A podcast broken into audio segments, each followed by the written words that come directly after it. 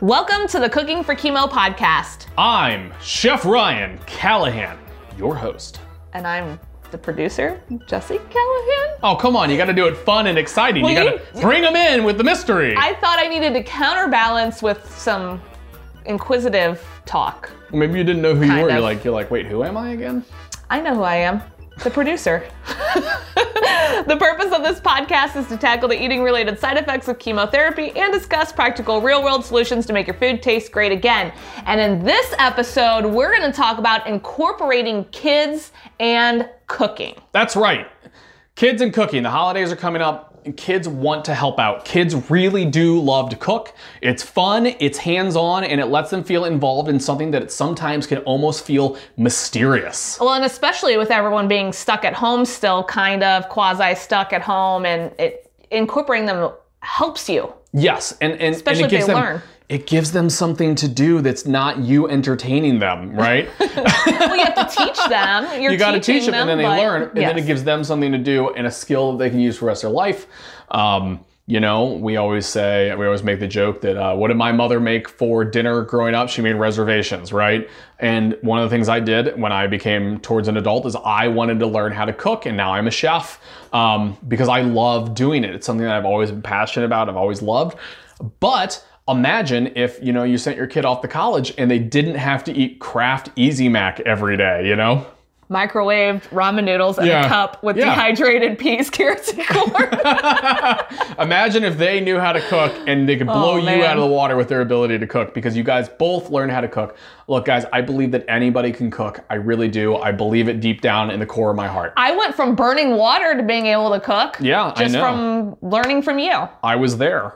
So uh, let's talk about how you can incorporate kids in cooking, right? So I came up with four easy steps, and you can, of course, elaborate on this for your own preferences and for your own family. And I'm not telling you how to raise your kids. I guess I kind of am a little bit, but Let me interject here too. Like these also depend on the maturity and response uh, level of responsibility of the child. You know, Yes. not necessarily like an age. I mean, you could have an older kid who's not as mature as a younger kid. So you know, give them tasks what they're able to handle for their age and maturity. your best judgment. You know, you know your kids. Exactly.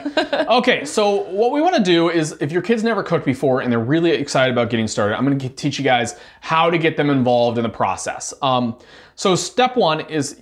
We, we, so what we want to think about is we want to start with easy tasks that can build their confidence and then move on to more complicated parts later. That's how, what you want to keep in mind, right? Start simple, get complicated, right? You start by learning baseball by playing t-ball. You hold the ball, literally in space, and then you swing the bat at it. So it, there's no pitching, there's no complications. You're just learning how to physically hit the ball. That's what we want to do here to start with. So, step one this is the first thing you do before you invite your kids in the kitchen.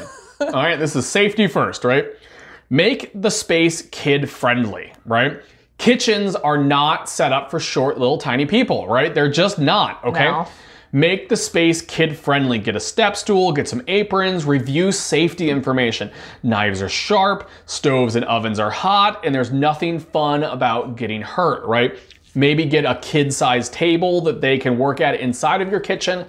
Um, As far as safety is concerned, I mean, there's also food safety. So teaching them how to wash their hands before they Yes. handle food is also important. Yeah, all kinds of stuff like that. So there's all kinds of things to think about there, but we want to make this experience kid friendly, right? Yes. Knives are sharp. So don't give your kid a gigantic 10 inch chef's knife to start, right? We're talking, we want to start with a little tiny three to four inch paring knife. So if you're going to teach them how to cut carrots, let them use a little tiny paring knife. And one of the really important things, guys, here is Sharp knives are actually safer than dull knives. And the reason is that with a dull knife, you have to use a lot more force and it's a lot less controllable, right? So if you use a little bit of force, it's not going to penetrate as deeply if they cut into their finger. If you use a dull knife and use all your body weight, you could cut your finger off, right? And that's something you want to think about. So keep your knives really, really sharp so it's easier to slice with them and work with. And again, maturity level with children. Not don't give a small child a, a, knife, but like work up to it when they get older and they're more mature and can Well, stay put and I think that handle that, brings level us- of responsibility. I'm gonna, I'm gonna actually jump all over you here because that brings us to step two. okay. hey, I got to reduce liability here. I'm Right, the yeah. producer. It's my job. Uh, step two start with easy tasks, guys. There you go. Peeling potatoes, greasing the pan, putting baking paper on baking sheets,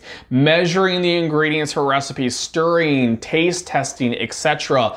Right? You don't have the first thing doesn't have to be give them a knife, give them a hot pan, you know, it doesn't have to be that. It can literally be learning the measuring cups, the measuring spoons, looking at the actual pieces of equipment. For example, a mixing bowl, a heat proof mixing bowl, a spatula. Start with these easy, non injuring tasks that are easy for kids to do, right? Measuring flour is messy, which is fun. Right, but at the same time, no one's getting hurt measuring flour. You know? Exactly. There you So go. You want to start with these things like it. uh, You want to think about it like easy wins that build confidence. Okay, T-ball idea: hit the ball. That's the idea here. Okay, so step three. Teach them to learn their palate and start communicating their thoughts. Is this spicy? Is this sweet? Is this salty? What do you like? What don't you like? Just like we talk about for cancer patients and learning what they like and don't like. And we talked about with uh, kids and cancer, it's so important for them to learn how to communicate these ideas. It's the same thing here. What do you like? What don't you like? Do you like the salty, the sweet, the spicy, so on and so forth? what do you like in it? This is where it starts because when you don't learn this when you're a child, you get to an adult and then you work in a restaurant, and uh, uh, this may or may not be a true story. You wind up serving an adult who can't have their peas touch their mashed potatoes, touch their hamburger, and then sends it back to the kitchen because they're lightly touching. So it's important to make sure they learn flavors and understand and have experience with mm-hmm. multiple things, right? Yes, or like not pointing any fingers at certain restaurant clients that we had at a Chinese restaurant, and this may or may not be a true story.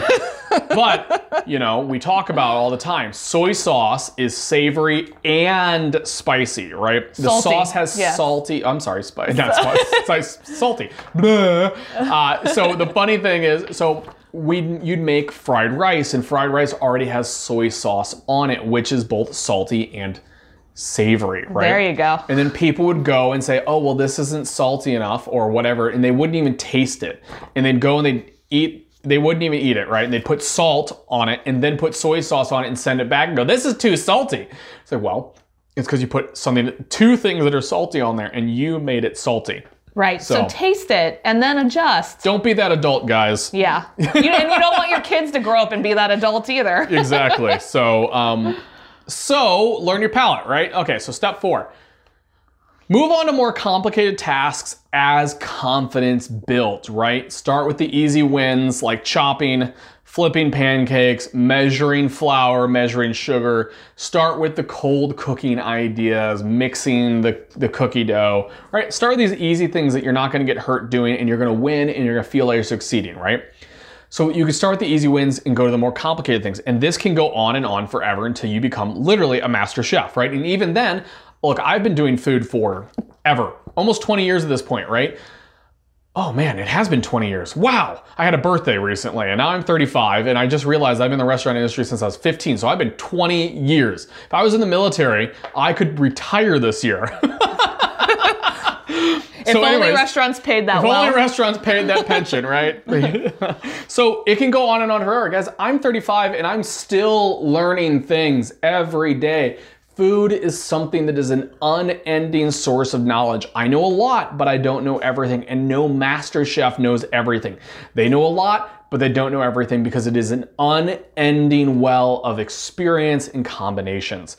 Yes. So the most important part, though, of this is to keep the kids engaged, right? You want them working on tasks that aren't just a chore, like greasing the pan, right? My mom, still to this day, resents uh, greasing the pan because somebody that she knew would only let her grease the pan when they made cookies. Like, well, I want to help make cookies. Well, you can grease the pan forever and ever and ever. Well, that's not fun, right? You need the increasing challenge and difficulty level. Um, and it's very, very important to let them make mistakes. The most important part of cooking is not doing it well. It is doing it poorly, failing, burning, lighting it on fire, ruining an entire pork roast. Right? Why? Because we learn from our mistakes how not to do it and what doesn't work. Learning how it works the first time teaches you less than learning how it doesn't work every time, right? You get better and better and better. You're not going to try to combine peanut butter and calamari. Why? Because if you combine peanut butter and calamari, you're going to taste it and go, oh, this is terrible. And you'll never make that combination ever again. So we want to learn how not to do something, and it's equally as important as how to do something. Learning why it doesn't work is just as important, if not more important, to understand why something does work. Failing is okay, and it's just part of the learning process.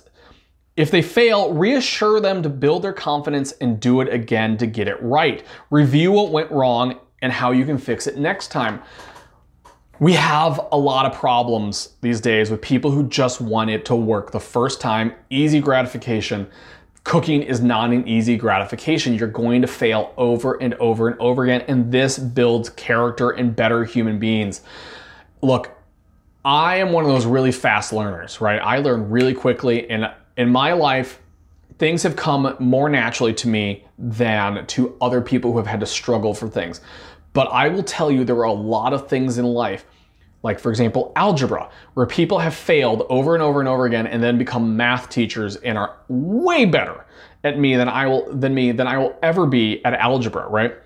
This is an opportunity to build a better human being, to teach your kids to learn from their mistakes, to be better, to do better things, and to be better human beings down the road. So, really, you're getting good food and you're making your kids better Whoa, people. Ryan, we're getting deep again. This is Chef Ryan's is Wisdom Corner. Not only cooking advice, it's life advice, I guess. good good life advice at that. Yeah. So that's all for this episode of the Cooking for Chemo podcast. Before we end the show, we want to say thank you to everyone that helps to make Cooking for Chemo's online resources free. And if you'd like to help support Cooking for Chemo, simply visit our website and click on the Support CFC button located at the top of every page on cookingforchemo.org. You can also support us by purchasing a copy of our Gourmand Award winning cookbook, Cooking for Chemo and After. I'm Jesse Callahan. And I'm Chef Ryan Callahan. Thanks for listening.